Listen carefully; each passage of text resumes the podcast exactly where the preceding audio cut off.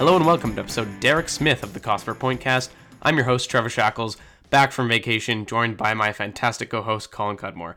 Before we get started, I, I just got to say how thankful I am for the draft debater series you did over the past few weeks because uh, people loved listening to them, and I know it was a lot of work to get so many great guests on the show. And we also reached 50 episodes, which is pretty damn cool. Uh, so I, I honestly I love the direction that this podcast is heading, and I seriously couldn't have done it without you. So kudos to you, Colin. Here's to many more great episodes. Yeah, thanks, man. Yeah, it was a lot of fun recording. Uh, it's uh, good to get back to some regular coverage now, but uh, yeah, it was fun. Yeah, for sure. And and I know uh, I know a lot of people appreciated the series and, and learning about uh, a lot more, a lot different prospects as well. Not not just the um, the regular names that you're hearing, but we're going to be talking obviously about a lot of uh, other prospects today, and those are the ones that the Senators took in the draft over the past two days.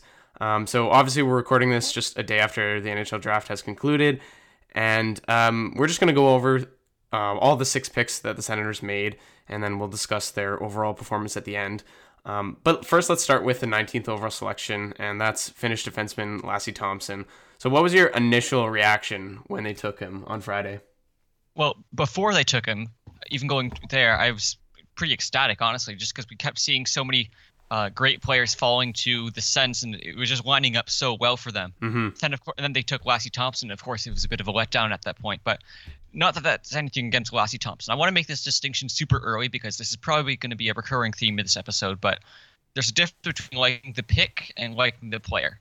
I like Lassi Thompson, the player. He has good upside. He has, um, he's a great skater. He has a, a great shot, especially. But at number 19, whoever considering who else was on the board and just taking into taking all that context into account, um, yeah, I just didn't like the pick. Um, I, I, again, I think this is always comes down to um, how, how we look at the Sens drafting, even last year's. Um, but it's just a matter of like who else was on the board and, and the context that was around him, and uh, um, which is what they passed up on the board, and it could look pretty ugly in the future. Right, and I think that's that's totally fair, and I'm glad you made that distinction early on because I know people. I'm sure they're going to be hounding on us if if you know we're talking about oh we thought it was a bad pick. Well, yeah, you're right. I mean Thompson is a good prospect, and I and I and I like him. But you're right. I mean there were so many good players left on the board. I mean I was really hoping they'd be able to get one of. Um, I mean, I thought there was no chance they were going to get Cole Caufield, but once he started falling, I thought, oh, you never know. And then same with Alex Newhook, um, but they went back to back. So after them, I mean, there were still some good players available, especially a ton of forwards. Um, and I don't know. I mean, I, I sort of half expected Ottawa to take a guy like Thompson, just sort of off the board, uh, someone who no one really expected um, them to take at, number 19. And yeah, it, it's just, I don't know. Th- things were lining up well for them, like you said. Um, but I don't know. Don't you get the sense that they probably could have gotten him 32nd overall? Oh, totally. And I did some research this year at uh, just looking into expected range, and, and I did that by doing a whole bunch of consolidated rankings. I got a total of 60 scouts on my list, but mm-hmm. his projected range ended up being 31st to 48th. So um, I, I, was talking to someone on Twitter today, and they brought up a good point that Thompson is one of those types of players where you, you, you almost might expect him to be one of the one of those players that a team like uh, tries to target a bit earlier than expected. So maybe if Ottawa knew that there was uh, another couple teams that were had him high on this list in in the uh, mid to early 20s or just around that range, and maybe it wasn't as much of a reach for them as it seemed to as it seems to us. But even then, like it, it's yeah, we keep looking back at the players on the board, and and I guess even though they dropped to 32, you can't help but think that Kaliyev and Bobby Brink are two players that could have a significantly higher impact than than uh, than in the future, just with their extremely high ceilings. Even looking at Philip Tomasino, who went to Nashville, what a great pick that was by them. Mm-hmm. And even if they wanted to stick to defensemen, like you have uh, Ville Heinola, um, Tobias Bjornfot was a bit of a reach, but I'm, I'm still a fan of him as, as a potential first round talent. But I guess that brings me to the next point: is that the Sens kind of drafted for need. They got the right shot defenseman, which I think was I think it was uh, pretty unanimous, unanimously their uh, biggest weakness and their prospect pipeline heading into the draft. But and, and they did fill that, which is a, a good thing. But again, that's that's not really what the draft strategy needs to be for teams at the draft. Is you, you always want to go for that that best player available and have the get the high upside, even if it ends up creating a bit of a logjam at one position. like it, it's a good logjam to have if you have too many good players. I mean, Ottawa's kind of doing it with that with centers right now, but I mean, not not all players end up panning out, and uh, things end up falling into place eventually. So, um, yeah, um, I don't know. But as for Lassi Thompson, the player, um, he just, he's he's pretty interesting because he's definitely one of the older players in the draft. Like he's like I think it was ten days before the cutoff. Yeah, I think born. September twenty fourth was his birthday. Something like that. Yeah, yeah. but uh, which is definitely interesting because. Uh, and like you, you look at all these tools that Thompson has. He has a skating, as a shot. He has the uh, defensive acumen, even. Um, so it's like it's hard to see why he would be such a like a reach at that point. But um, we also have to consider the age is definitely a big factor, and he's he's, he's closer in age to guys like uh, uh, Jett Woo and uh, who was the guy Ty Smith, who were other defensemen in the WHL last year who were taken in 2018. Mm-hmm. But Thompson is more comparable to them just because his his birthday is closer, so we have to kind of look at their numbers more comparably. But uh, um, yeah, he, he definitely has some upside, which I think kind of mellows the impact a bit. At least they didn't take someone like Alex Vlasic, for example, yeah. who just doesn't have any upside at all, basically. So, again, I, I'm a fan of Thompson the player, but yeah, it, it's still a reach. Right, for sure, and and I think it he he's an interesting player. Scoring 17 goals as a defenseman in the WHL is definitely nothing to scoff at. Um, mm-hmm. and just looking at some of his highlights, like he can he can definitely shoot the puck pretty damn well. So that's something to be excited about. Um, and you're mentioning his age as well.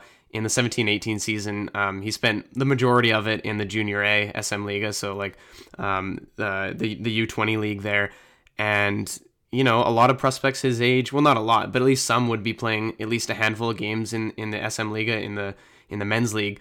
Um, he'll be playing there.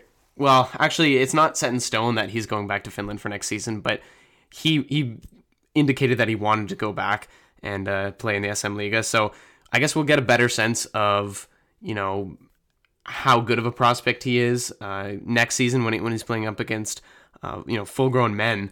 Um, but you're right, he, he does have that upside. One one question I want want to ask you is you mentioned some other players that were available at 19 instead of Thompson. If you had to pick one player, like who would you have uh, rather taken instead of Thompson? Uh, for me, it would have been Kaliyev for sure. Mm-hmm. I, I, I honestly think that the, the numbers he put up in the CHL and even especially when he wasn't surrounded by surrounded by many other good players is, is pretty incredible. And the fact that he slid slid all the way to the second round is is I I I, I don't know. He he he the reason he slid, I think, was because of the perceived character issues, and I say that in quotes because, of course, it's just jargon that GMs like to throw around. But right. you can't you, you, can't score 50 goals without without putting in some effort. So um, he, he's just a player that really impressed me all year. Um, Bobby Brink is the other one that stood out to me.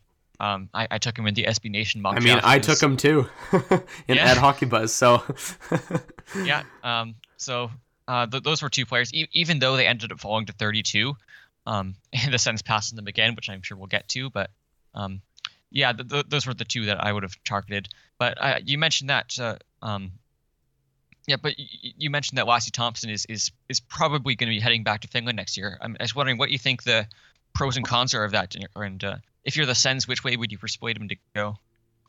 I mean, I'm sure they're persuading him to to stay in Kelowna. It's it's no secret that Ottawa uh, really doesn't have many scouts outside of North America, and mm-hmm. I'm sure they're going to be, you know, wanting to stay close to home. Um, they got a lot of scouts in the WHL, or at least covering the WHL.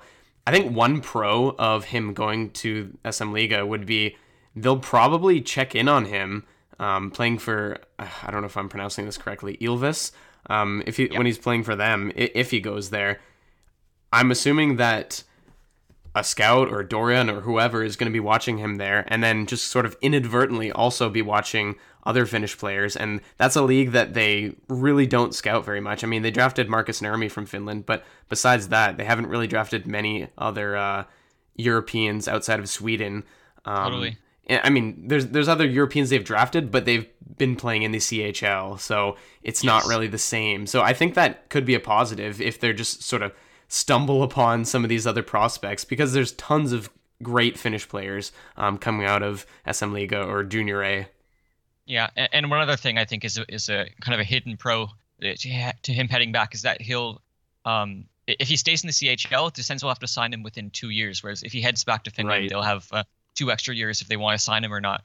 Which I mean, I'm sure they'll want, they'll want to sign him given uh, he was picked number 19, no matter how well he plays. But Mhm. um, uh, yeah, it just gives them that extra time, and they've done that with NCAA players a lot in the past two drafts, where they like uh, um, giving themselves the extra time to figure out if a player is worth signing or not.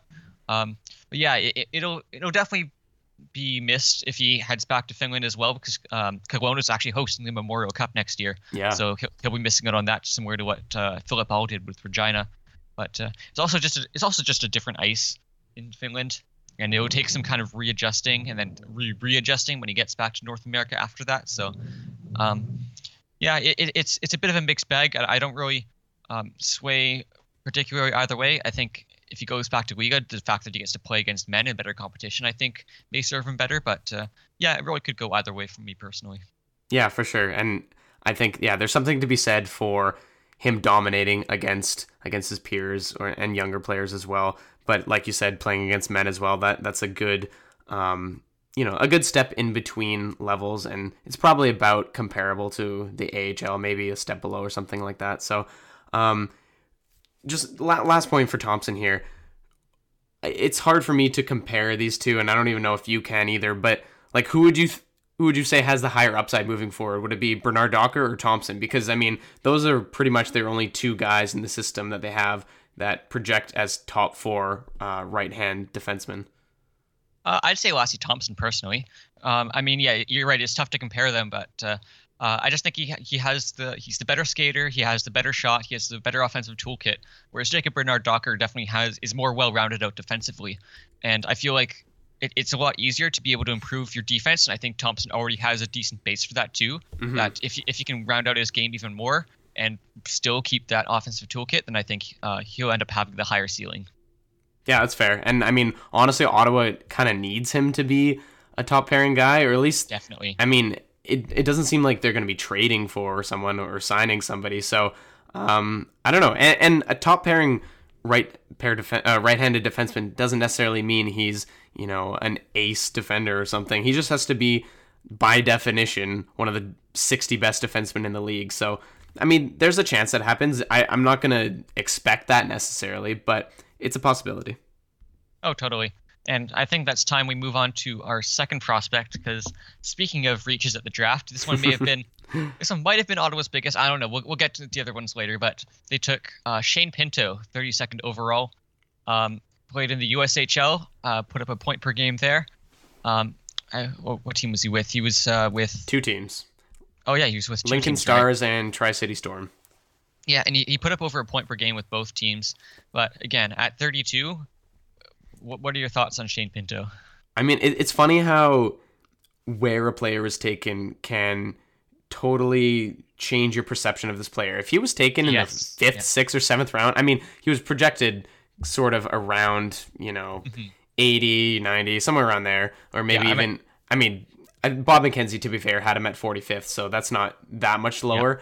I have Um, my projected range at uh, 43 to 85. So yeah, it's around yeah okay so so somewhere in there. If he was taken you know third round or something i think i would have been pretty fine with this pick. I, you know he had um his 30 who is it? Yeah his 32 points in 30 games with the lincoln stars. That actually looks pretty impressive when you consider the next so he led the team in points with 32 points. The next yeah. closest guy had 27 and that was in 62 games. So that obviously wasn't a high scoring team at all. So he was he was obviously like the best player on that team. And then when he went to actually i don't know if i'm assuming he got traded to tri-city after that. Um, he was i think seventh on the team in scoring something like that. So a lot actually ninth um, just looking at it now. He was ninth on the team in scoring so a lot lower there but yeah i just again i don't necessarily hate him as a prospect. I think he definitely has some upside and like i'm excited to see what he can do but i just there's so many other guys left on the board. I mean like we said Callie Evan Brinkworth's still there um, Igor Afanasyev uh, Nils Hoglander there's just so many other higher or like more skilled forwards available and I just think Ottawa really needs guys up front, especially who who have a lot of projectable upside. And with Pinto, I don't know if that is necessarily there. Oh, for sure. Yeah, he, he's definitely one of the, the safer picks of the draft. He kind of reminds me of Shane Bowers in that sense. Uh, right. Where, he, where he's kind of he, he has some offensive offense to him. Just I mean, he's a forward and he put up points, so there's there's that. But um, he's he's he's definitely one of the more uh, defensively oriented forwards that went in at this range in the draft, which I mean isn't a bad thing in and of itself. But when you're at the draft table, you want to go for those high upside players who can maybe learn the defense later and then carry that offense into the NHL and then be those uh, really high high end uh, first line players. So. Um, I, I, mean, I, I, think it's just Ottawa being risk averse at this point. Mm-hmm. So you, you look at Kaliyev and Brink, and those are two, um, I mean, risky players in different ways. But I mean, you, you can say it's, it's hard to say that players who score as, as much as those two do are, have much risk, but um, I mean, it's, it's perceived risk essentially. But yeah, was, it, it it is just a bit frustrating to know that Ottawa's essentially never going to be taking a guy who is falling, like Brink or like Kaliyev or something like that. Somebody who totally. is, you know, has maybe a bit of risk, whether that's character issues or maybe he's lackadaisical in his own zone or something like that, but can score a bazillion goals, or maybe he's you know five foot seven or five foot eight or something, but scored a bazillion goals. You know, sort of like Bobby Brink. Um, it just I have no expectation for them to take a guy like that, um, just because they're risk averse. And you, you were mentioning Shane Bowers. They've drafted so many guys like this of this ilk. Yeah. Colin White. Um, traded for Josh Norris. Maybe Norris has a bit more upside than than those two, but still, it just it seems like they're really fixated on these guys who are projected as, as two way centers that are defensively responsible, but not necessarily they don't necessarily have the highest upside. And again, I say this with you know I, I don't even I don't even not like Pinto as a prospect, but I don't know, thirty second is, is pretty high. Yeah, definitely. And uh, I mean, uh, he's heading to the University of North Dakota next year, where he'll be with uh, Tychonick and Bernard Docker, which I guess is cool. Yeah. You know, to have your, your prospects growing up together, but at, at the same time, like, it, it shouldn't really be affecting your draft position that that that much, especially you like picking him as high as 32. But uh, yeah, I, I, mean, I'm sure they trust the University of North Dakota, kind of like what other teams do with the the London Knights, for example. Yeah, yeah. Um, but uh, yeah, it, it, it's just a, it's, it's a strange pick just because the Suns had all night to think about this, and I don't know if they overthought it or whatnot, but it just really didn't pan out as uh, uh, what everybody was expecting or or what was really the ideal decision here. I think. I mean, also Dorion even said at the end of the, the end of the first round, he said that there were multiple teams calling him. Um, wanting to move up to the 32nd overall pick. So I really wonder what teams were offering. Um, because honestly, it probably would have been worth it to move down to I don't know 45th or whatever and get an extra third, um, which is a good yeah. segue, I guess, to talking about the trade that they made to uh, move up to the 37th selection, and they had to give up their own third round pick to do that. Um, actually, I should say it was Pittsburgh's third round pick, um, and yeah, do you want to talk about the 37th pick that they uh, the 37th pick from the draft? I should say. Sure. Well, um, yeah, they, they made a trade with Carolina, trading picks 44 and I believe 88 to Carolina for pick number 37, where they took goalie Mads Sogaard, who is uh, a really tall goalie, and that's essentially the, the, most you need to know about Sogaard. He's uh, he's he's almost 6'8". He was measured six seven and a half at the draft, and I'm sure he's still growing. So um, he's from he's from Denmark, which I th- is he the first Danish player in the Sun system. Am I, am I wrong? Well, Regin. Oh, of course, Peter yeah. Regin. How can I forget? Legend. But, but uh, I mean, not only is he is he tall, but he put up uh, a 921 save percentage in the WHL, which is impressive for uh, pretty pretty impressive for mm-hmm. uh, an 18 year old goalie. But uh, like in its own right, but for me, it's just the, the fact that they traded up and picked a goalie. Those two things kind of rubbed on, off on me a bit. Um, yeah, a bit, a bit poorly because I, I mean, one trading up is just mathematically never worth it.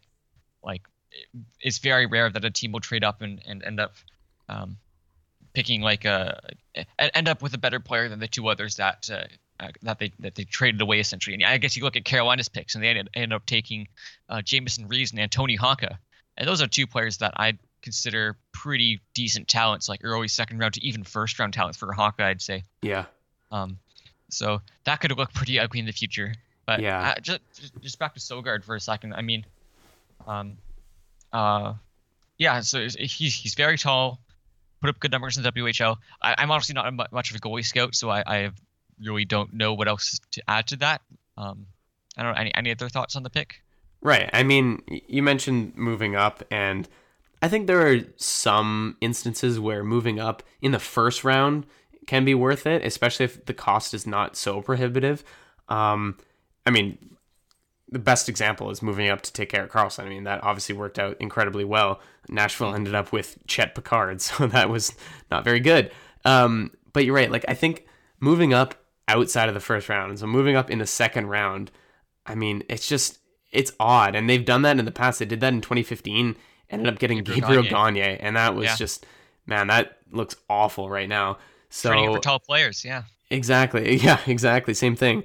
And it's doubly shocking that they drafted a goalie because if I'm not mistaken, I'm pretty sure I heard Dorion say something along the lines of they're pretty much not going to be taking a goalie this weekend. So when I saw that they, that they took Sogaard, I was pretty shocked.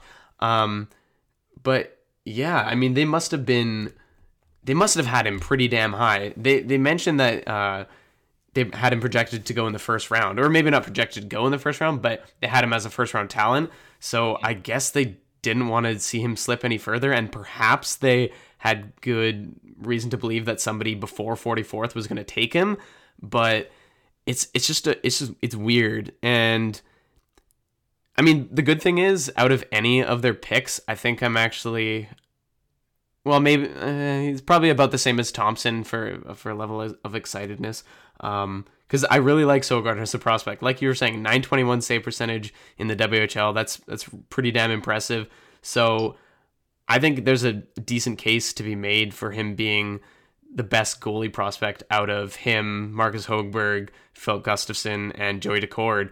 Um, he's obviously the farthest away from the NHL, but yeah, at least Ottawa's goaltending situation moving forward is looking pretty damn solid because, I mean, there's no guarantee that any one of them turn turn out to to be an NHL starter, but you'd have to think chances are good at least one of them is going to be. Um, so at least there's that.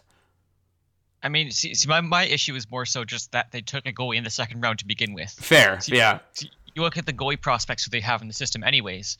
Uh, Gustavsson was the only one taken in the second round. That was by Pittsburgh, and they took uh, Daccord was the seventh round pick. I believe Hogberg was a, uh, I think it was a fourth round pick. I want to say, but it, it, it's it's not the type of pick you want to make this early in the draft, even in the second round. Like, sure, he put up impre- impressive numbers, but goalies have such wide ranges of traje- of future trajectories that he, it's he could end up like uh he, he could end up having a below 900 save percentage next season, and, and it really wouldn't Yeah. even be that surprising, just because goalies can vary that wildly from year to year so often. So, um, I personally disagree. I don't think he's he's um, that.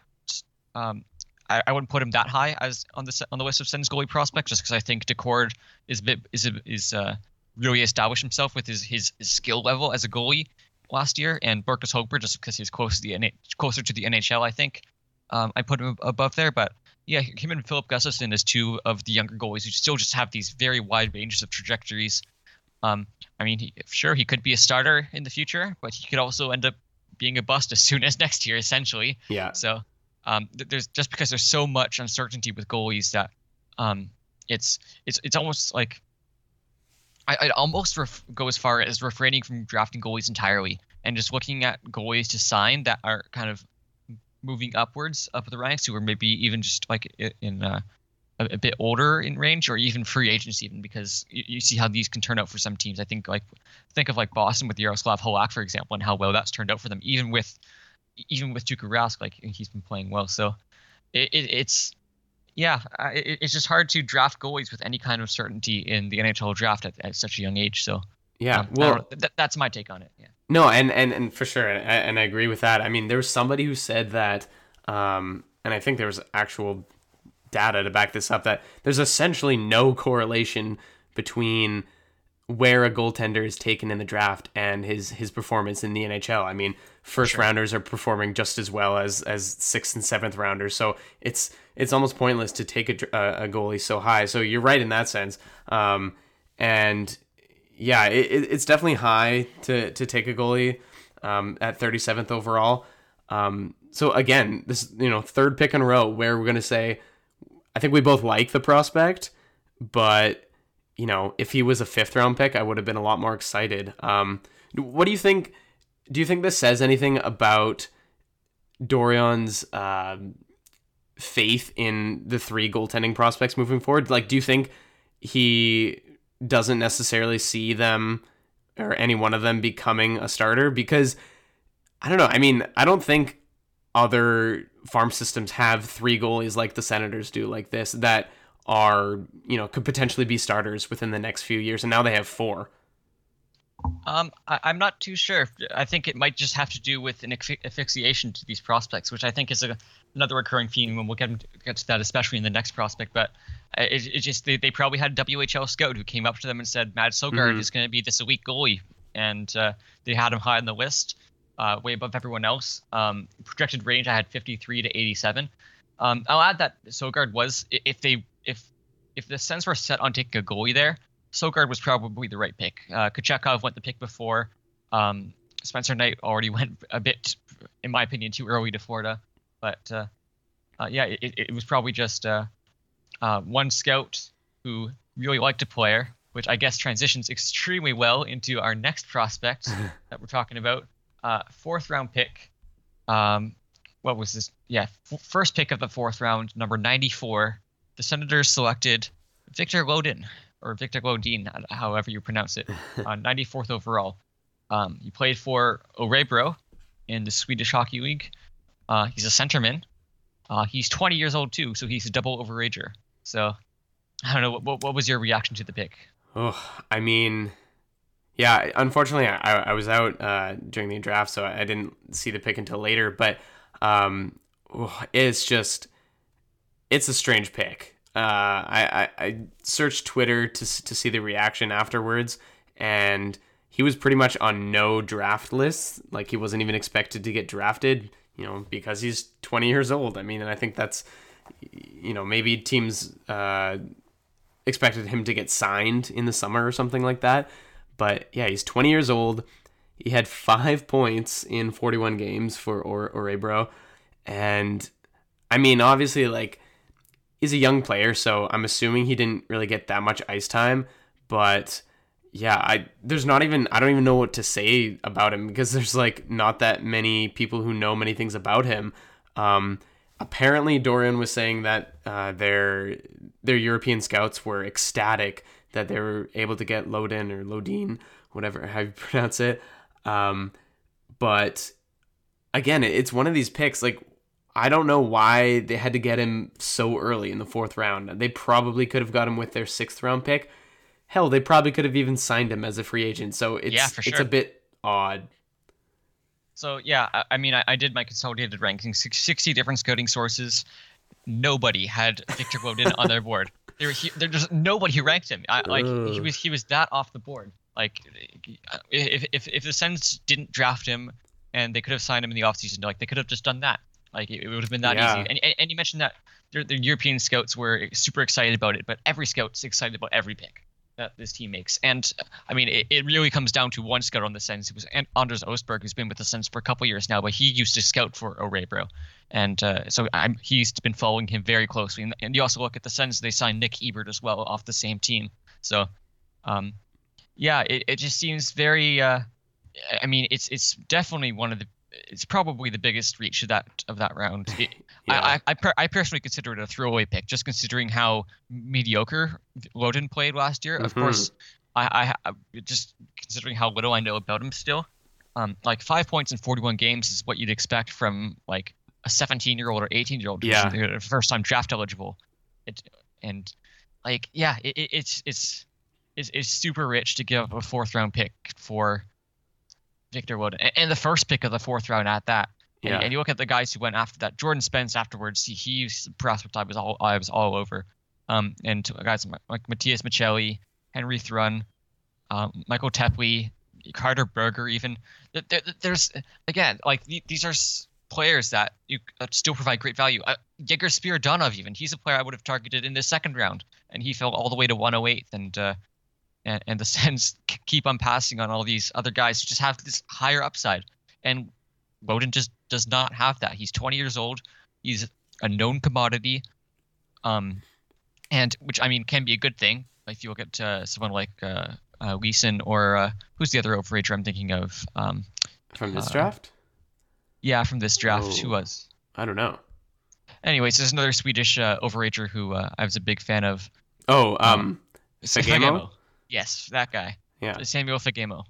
Um, and, and, and they're they're more known commodities, but in a good way. In, like they, they put up extremely good numbers in their in the weeks that they played for. Whereas Lodin is just kind of, I mean, it's it's underwhelming to say the least. So Yeah.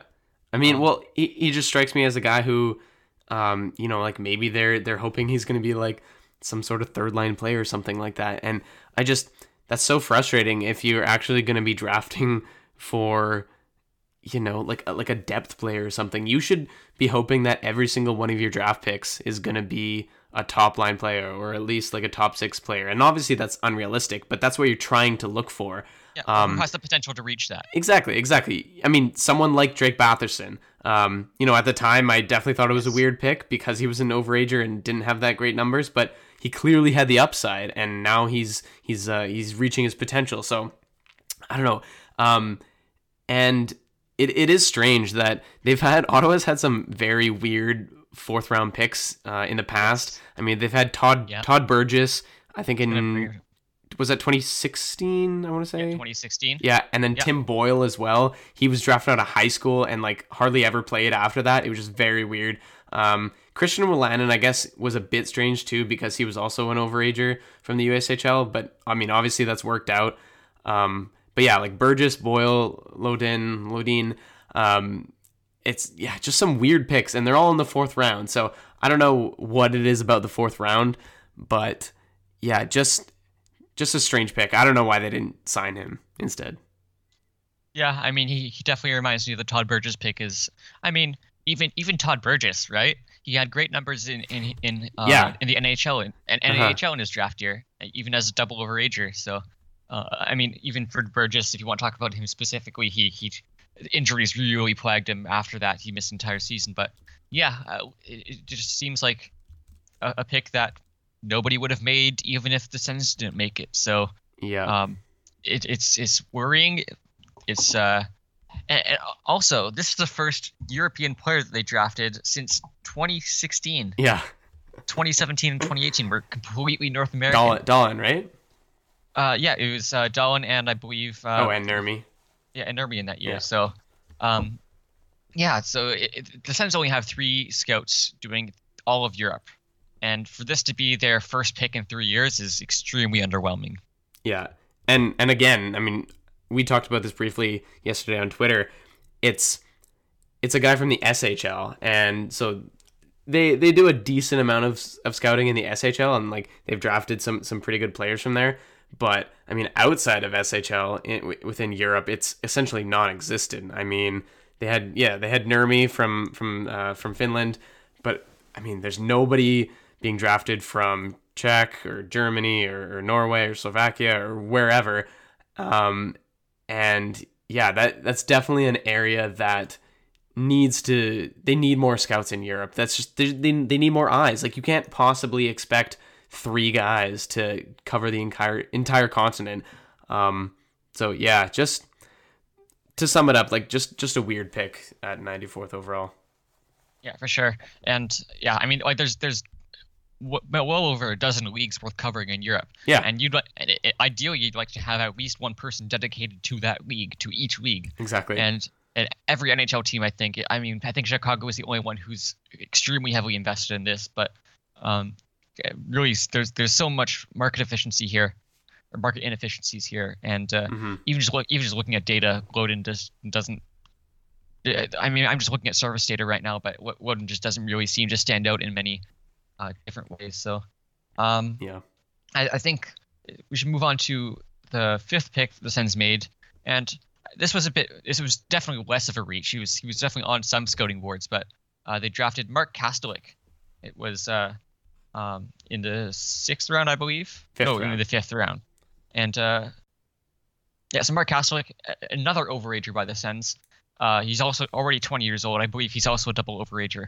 Um, so uh, he played for the Calgary Hitmen this year, uh, captained them. He had 77 points in 66 games, which I mean sounds great for a draft eligible player. Um, I mean, but uh, Yeah. looking at look, looking at his age, 20 years old, you kind of expect him to be doing that around that uh, around that uh, age group. I don't know what what were your uh, uh, thoughts on on Mark Kastelic? Yeah, I mean, you kind of have to look back at his his so his draft year would have been 2017, and that year he had 35 points in 67 games, which you know maybe It's respectable. yeah, it's respectable. I mean, that that maybe gives you a late round selection, especially at his size. I mean, we got to mention this guy's a truck. I mean, he's six foot three, 220 pounds. So, I mean, Ottawa definitely loves that. And he also had 122 penalty minutes this past season. So, um, and it from the looks of it, from from a uh, from a friend Henry Brown at Sens Prospects on Twitter, he was uh, showing some highlights of him fighting. So it seems like he's like a, a really tough dude. Um, and you know, probably like going to be a, a grinder type player moving forward. Um, but you know, like in this past season, he uh, he captained the Calgary Hitmen, and I think what's more impressive about his point totals is that he had 47 goals um, as opposed to 30 assists, and those 47 goals were third in the WHL. So that's definitely pretty impressive. Um, his his uh, ability to score goals. Um, but like you said, he's 20 years old. Um, if Ottawa signs him, I believe he will probably be, be playing in Belleville, correct? Oh yeah, for sure. He'll, Yeah. he'll, he'll be in Belleville next year, Yeah. almost almost certainly. Yeah. But, so uh, I mean, he's someone that I'd be pretty curious to see how he does in Belleville in his first season. I mean, if he if he puts up a respectable, you know, even 40, 45 points, like I'd be pretty happy with that. But I don't know. Uh, I mean, you always hope guys like these uh, are guys who uh, guys who have really figured things out over the past two years. You you hope that you're not drafting the guy, the same guy um, from tw- uh, 2017. Um, but I don't know. I mean, there must have been some guy who was really high on him watching Calgary uh, all season. But yeah, it's strange to for see them take another 20 year old. Yeah, and, and to me, this just has character pick written all over it. Yeah. it's, it's like they're trying. It's like they're trying to find the next Zach Smith, essentially. Right. And that's not what, you, what that's not the player you're trying to find in the NHL draft. You can sign another Zach Smith in free agency in the off season for like a 1.5 million, and getting Mark Kastelic is. I, I, he, he just doesn't scream upside to me. Even though he scored 47 goals, he's he's he he works off of his physicality. Um, you're right. Like he's he's just a super. He's a big player, really, and uh, kind of powered through a whole bunch of all this younger competition in the WHL. So, it like given his size, it's kind of expected that that uh, he'd be able to pick the pick up this uh, um, the, these types of uh, the surface level numbers. So, um, yeah, Right. it, it's just it, it was definitely less of a reach. I have his projected range at between 104 and 184, but again, that is only three from three different sources who had actually ranked him. So, um, he, he, he was definitely on some boards, and I'm sure that some other team would have taken him if Ottawa didn't, just because lots of other teams like kind of love that uh, character and, and have been drafting pretty risk averse. So, um, yeah, and a- another bit of a, a strange pick, less strange in, in compared to everything else. Um, I mean, we always have to. I, I always bring this up with every pick now, but the, again, there's just al always talent left on the board, and uh, Mhm. um, to take another double overager Yeah. with uh, of of Mark Kastelic's uh, profile is, it's it's not ideal. I will say one one last thing about Kastelic too. Um, you know, like we are both both mentioning, forty seven goals, definitely very impressive. Um, but it also sort of reminded me of a lot of guys, a lot of tough players, guys who became you know fourth line fighters and fourth line grinders in the NHL.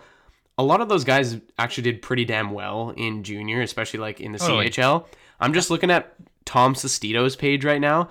I mean, he's played, so he had 154 career games in the NHL, 21 points. Obviously, I mean, he had uh, 499 penalty minutes, though, so obviously, like the ultimate tough guy. In his age 20 season, you know how many goals he scored? Guess how many goals? Was it like 55 or something crazy? Nah, not that high. Fif 42, though. So, like, still amazing. it's That's so still crazy. amazing. Yeah, he had he had over a point per game um, in his final uh, season in the OHL for the Plymouth Whalers. So like that's pretty similar. He had 135 penalty minutes. That's that's very similar to the kind of production that Kastelic had. So I'm not saying he's going to turn into Tom Sestito or something like that, but I could certainly see him being someone like a Zach Smith or whatever on the third line, um, just because you know putting this kind of putting up this kind of production is not necessarily expected, especially the 47 goals, but it's it's not out of the ordinary or anything. Yeah, for sure. And I mean, just because he has that uh, extra two years on him, he's just again he's a known commodity. You know he's yeah, you know even huge. more that he's not. Yeah, you know you know even more that he's not going to be like uh, uh, that he doesn't have the potential to reach the top six of an NHL yeah. roster. He's he's not going to be touching that unless Ottawa does some other roster surgery or something like that. But mm-hmm. um, yeah, it, it's uh, it, it's it's for me. I think that was the first time in the draft that Ottawa didn't reach on a player, and considering that happened in the fifth round on a again a question a questionable player, yeah. I think it kind of speaks volumes to uh, how uh, uh, poor the rest of the drafting was. Yeah. So let's go on to the the last pick, I guess then, and that was in the sixth round. Maxence, oh god, Gwen, Gwinnett. I, I don't Guenette. know. Guenette. Okay, very very French name. Guenette, 80, uh, 187th overall um, from the Val d'Or Foreur, and he uh, yeah he's another right hand defenseman, and that's obviously something that they need in the system. Um, I don't know too much about him, um, but yeah, do you have any thoughts on him? Uh, yeah, he, I mean, he's he's again just one of the safer picks. It's Ottawa being risk averse in the seventh round, and I mean, uh, when I when I uh, was was fortunate enough to talk to Pierre Dorion um, last year, or he said in his interview that Ottawa was going to um, take less of a shot on these uh, potential high end players in the in these late rounds, and I think is really really showing. And uh, oh, yep, yeah, and uh, um, not that not that I have anything against Max Maxonsky Net personally, but um, like he's he definitely has a good skill set. Like he he's a um, he he's he's definitely more of a two way player. Um, he doesn't have the high end offense, but uh, uh, and he was on, on on more draft boards than even Mark Kastelic. Mark Kastelic was only ranked by three sources, whereas I Guenette ranked by seven different ones. So um, he's he's also another right shot defenseman, so at least they get to build some depth there. Mm-hmm. Um, 32 points in 68 games. That's uh that's Mark Kastelic levels of ju- of uh, junior numbers in his first year. So yeah, uh, for a defenseman, I mean, for a seventh round pick, I'm totally fine with that. Honestly, would I would your mind be changed if I said it's actually a sixth round pick? I mean, a little bit maybe because they didn't have their seventh, not. but yeah. Um, yeah, I, I don't. I don't think I can can say too much. I mean, I'm just looking at his, team stats right now. It's pretty hilarious um, because I mean, obviously, I'm not taking any. Uh, I'm not taking anything from his plus minus, but he was minus, uh, 33 on the season, and there were other guys on their team. I mean, their second highest scorer was minus 59. Just oh boy, I I don't think there was a single positive player in their top like 22. This is insane. Wow, they must have been pretty pretty bad team. So, um, you know, maybe he gets traded at some point to a better team and can develop further. But yeah, I mean, he, he was ranked a bit higher uh, on other lists, so at least this doesn't seem like it was a reach. Maybe actually uh, a value pick, in fact. Yeah, for sure. And I'm just looking at his uh, QMJHL numbers here. Uh, and, and, he played about 20 over 20 minutes a game in the QMJHL, so he was trusted on Val d'Or, even though mm-hmm. like, he was kind of they kind of had to just because they were such a weak yeah. team. But um, yeah, but all also concerning is just that he had uh, his goals for percentage was uh, 34.62%, which even on Val d'Or, I think that was minus 8% relative to the rest of his team when, when he was off the ice. So um, I just looking uh, again, it, it, it's it's really tough to evaluate him because he has such a wide trajectory and he was playing on such a bad team, but um, he definitely has I, I wouldn't have taken him any earlier than this. That's that's that's what I'll say. So, mm-hmm. um, it, it, again, it, it I think it was the Sens' least reachy player in the draft. Yeah. Which again, I think just says a lot. I about, praise.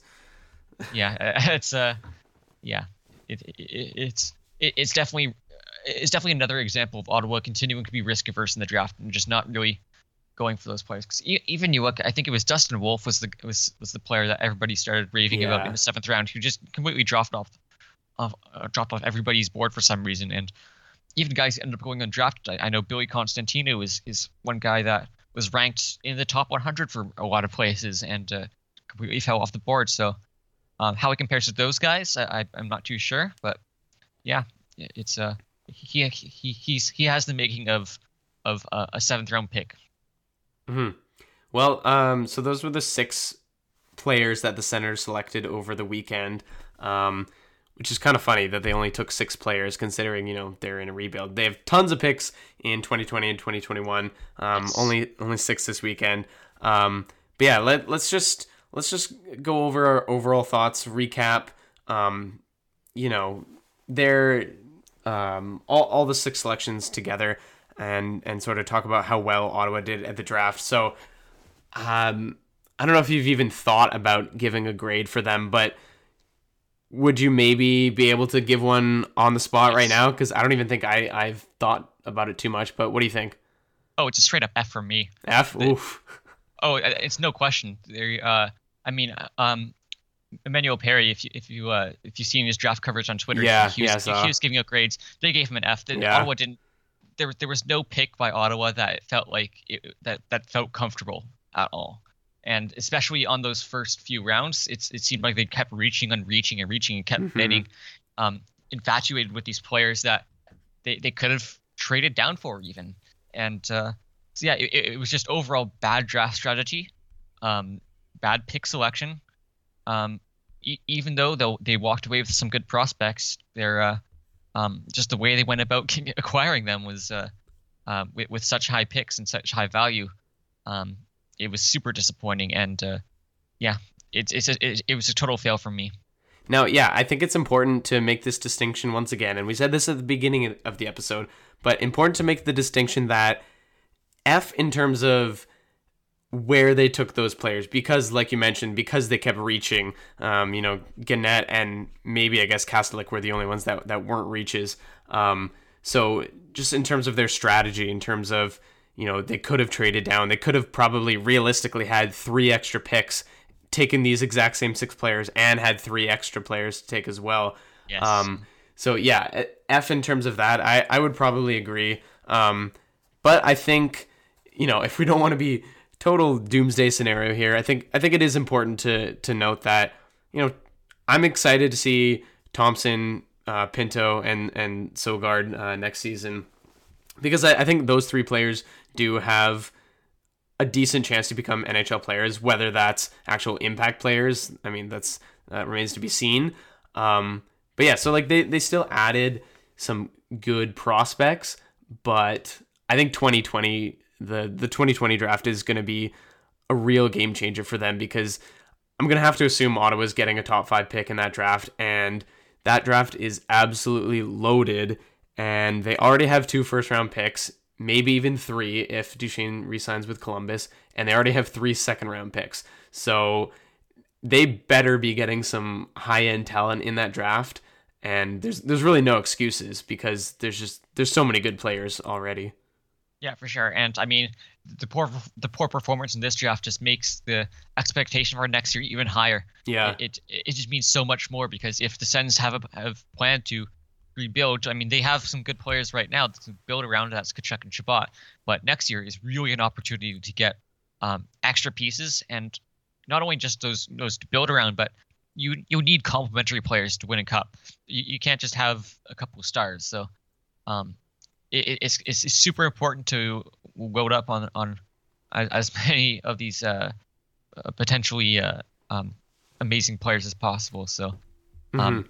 Ottawa failed at that in this draft, and um, yeah, I, I, mean, my, my expectation is low already, just because. Yeah. Um, even though I, have had this, I've had people tell me this a lot recently, but Ottawa's scouting staff is is regarded by its fans as its only strength, as the team's only strength, which I mean is kind of depressing in and of itself. But but even then, like it, it's it, it's it's hard to see this draft, even the last draft and, and the one before that. Even you could argue it's it's been a downward trajectory, and these have been a scouting staff that's um, stuck with the sentence for only a couple years. There's been a lot of turnover pretty recently, and all of these guys are on three-year contracts now. They all, they all just uh, signed them too. So, um, yeah, I, I, I'm there's even just looking more big picture. They, they they've got the scouts. some scouts they could use some more still. Of course, we talked about Europe, but they they still fall into the same tropes of looking for size, looking for those big bodies, um, looking for the, the character, and above everything else, they keep ignoring data because obvi- yep. obviously it is is is proven that. of course, they're not the only team that ignores data, but that, that just shouldn't excuse them at all from not even.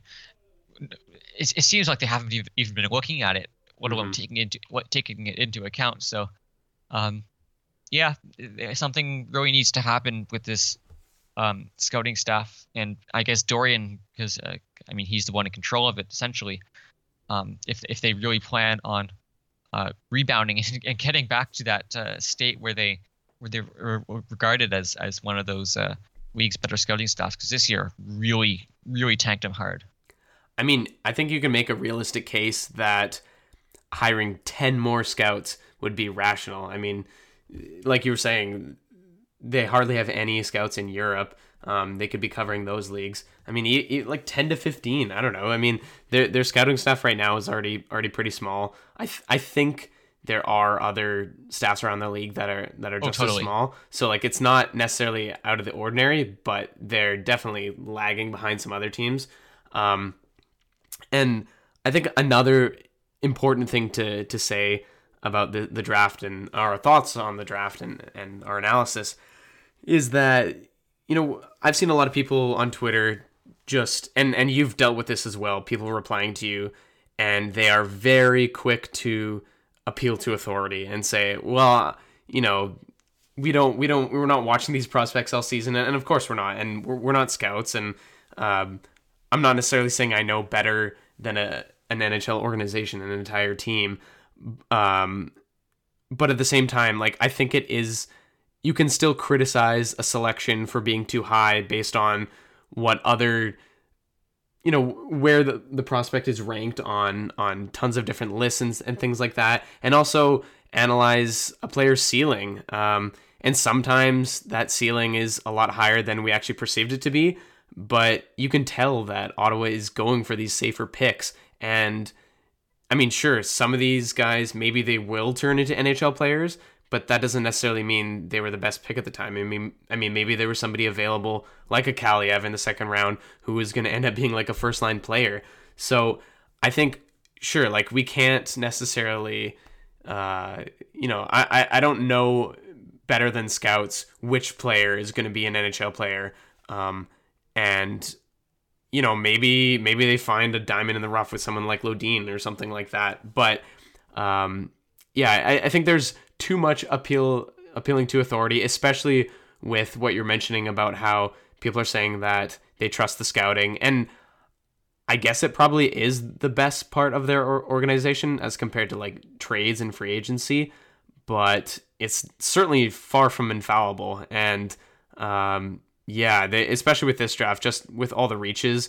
Um, I like where the farm system is overall, but it could easily be in a much better spot right now. See, I say have some more confidence. I think it's actually not that hard to beat NHL teams scouting, just because they still. they, honestly, it, it, you remember the the study about uh, the potato, Jim, the Jim Benning versus potato. Yeah, where yeah. if you just draft the highest. No, no, no, no, no not Jim Benning. Dave Nonis.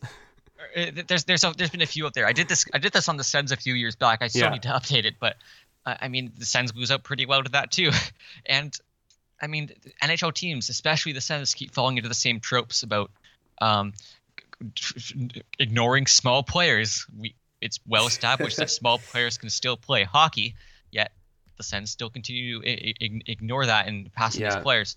Um, looking at data, like even if they have one data analyst, like they're, they're, there's they're certainly getting buried in the room based on uh, on the on the picks that are being made, and it's just a matter of, of draft strategy and, and not trading up for a goalie in the second round. Like these are simple decisions that that um, th- there are so so many public scouts that um I, I, that would be able to that just wouldn't have done that and just said no and Sens would have been better off for it offer it. So um yeah, it, it's, it's it's pretty proven that uh, NHL teams aren't hard to beat, and that they can certainly galaxy brain themselves into uh, into oblivion sometimes. So, um, yeah, um, like you, you mentioned, like it, it's the best part of their organization, but that's still a pretty low bar to beat. So yeah, yeah, um, yeah. So I, I don't have any more thoughts on that. Uh, do you want to get some some listener questions? For sure. Yeah, there's. It looks like there was six of them, so we'll try to go through these quickly.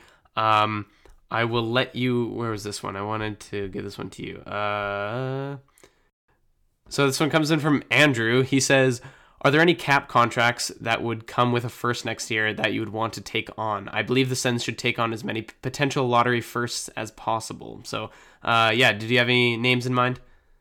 Uh, yeah, I think we covered this in, on the podcast already, but um, it is actually going to be pretty tough just because guys like Milan Lucic and Louis Eriksson have these. Uh, well, there's two names for you there, but they have these no trade costs that are built in, and I mean, what what they have that want that wants them to go to Ottawa? And even looking at some like Patrick Marleau, uh, where the team bottomed out essentially right afterwards, uh, Carolina, or I don't know if that's been official yet, but they, they plan on doing it. Yeah, um, yeah. Like uh, I I I'm just not sure. The Sens should have been on top of that for sure, but um, I, I'm honestly not too sure if they'll even go in this direction or even they'll even explore this direction. I mean, Dorion Dorion did mention it. Uh, he's he'd explore that option at a press conference, but um, I, I think of the of the salary cap floor, and Ottawa's on a super tight budget. Like they're basically the budget's basically the cap floor at this point, and uh, um, and the the cap was just announced recently, and the Sens are actually pretty close to the cap floor. I think it's something like eleven and a half million away. And if you factor in the the Ceci extension, oh my Colin gosh, White. put, yeah, Colin White and Christian Lennon, Lennon. That, yeah. that that gets that gets them pretty darn close, and they're also negotiating with Brian Gibbons and Oscar Lindberg too. So that I don't think they should have as much trouble with the cap floor as I'd originally presumed, but um, so there isn't really as much of, of, a, of a need, I guess, to make that trade for Ottawa. But I mean, of course, certainly, I would, as you meant, as uh, Andrew mentions, I would be loading up on as many uh, potential lottery firsts as possible, just because I mean, the, the draft next year is going to be so strong, and first round picks are just valuable regardless. So, um, yeah, um, Louis Eriksson and, and Milan Lucic are the two names that come to mind as players being shot, but uh, it just seems unlikely. I, I any other names that you thought of? Yeah, no, I mean James Neals has has been out there as well, but I think he has a no trade clause or no move clause. Um, yeah, it it would be really great. Is uh, David Clarkson as well. Um, you know, I think they could probably get like a second round pick or something out of that. Um, yeah, if they're able to do it, it would be incredible. It would be fantastic. Like just Carolina looks incredibly smart for getting a free first round pick for for taking on Marleau. Um, so yeah, I, like you said though, I, I don't think it'll happen. Um, I'm sure they'll find some way to to sign a veteran free agent, and then uh, you know they'll they'll be at the cap floor. Yeah, for sure. Uh, so our second question uh, comes in from Spencer Blake, and this is this is pretty draft related. Who do you feel is the highest potential to be this year's late round gem for the Sens, i.e., this year's Batherson? Ooh, I mean, I so I, I I'm gonna assume it's just out of Lodin, Kastelic, and and Guenette. So, I mean, I'll I'll go with Guenette. Um, no real reason there. I'm just pretty low on Lodin and and Kastelic. I don't know. I just I just sort of th- see him as like maybe a potential grinder moving forward. But um, I don't know. Yeah, uh, not the greatest answer, but I think Guenette could maybe maybe be a, a, a quick riser in the system just because he is right-handed. So, um, you know, after his QMJ JHL career, maybe he uh, turns some heads. Maybe takes maybe he takes a big step forward like Max Lajoie did. Exactly. Yeah. And maybe maybe he does that, but thing is because Kastelic and, and Lodin are overagers, there's much uh, lower chance that happens. So Yeah. uh, uh, by default, I think the answer is Guenette here. Yeah. Yeah. Unfortunately. Um, next one comes in from Mike Little. He says, "Are there any other teams that seem to play from such a completely different draft playbook than the rest of the industry?" I feel like you might know a bit better than I would on this one. I mean, I'm not too sure about teams specifically. I'm not sure, Mike, if you're referring to good or bad here. I mean, I'm sure Ottawa is, is playing on, a bit of a worse one if you look at this draft. But Mhm. uh, Carolina was a team that stood out to me personally. Them and Toronto were the, were I think the two that definitely seem very um, uh, data heavy Yeah. or not data heavy, like, like data balanced. I mean, but uh, heavy compared to the rest of the league. Where uh, I mean, Carolina they had three third round picks. They took Domenick Fensore, they took Patrick Puistola, and uh, I'm forgetting the third one, but uh, oh, Anttoni Honka, of Honka, course. yeah. And, and those are three players that I would have even considered if I had a late first round pick. Those are players that would have been on my board probably. So uh, yeah, that that was an incredible draft from them. Uh, Toronto also seemed to to nail every pick that they almost every pick that they got. Um, just uh, just these are teams that I do things as simple as recognize that small players can play too, and it's it's weird that there's still a market efficiency inefficiency in the NHL, but um, yeah, so it's just they're, they're they're the less dumb teams. I'll put it that way. And in in that sense, they they play on a, on a different playbook than the rest of the league.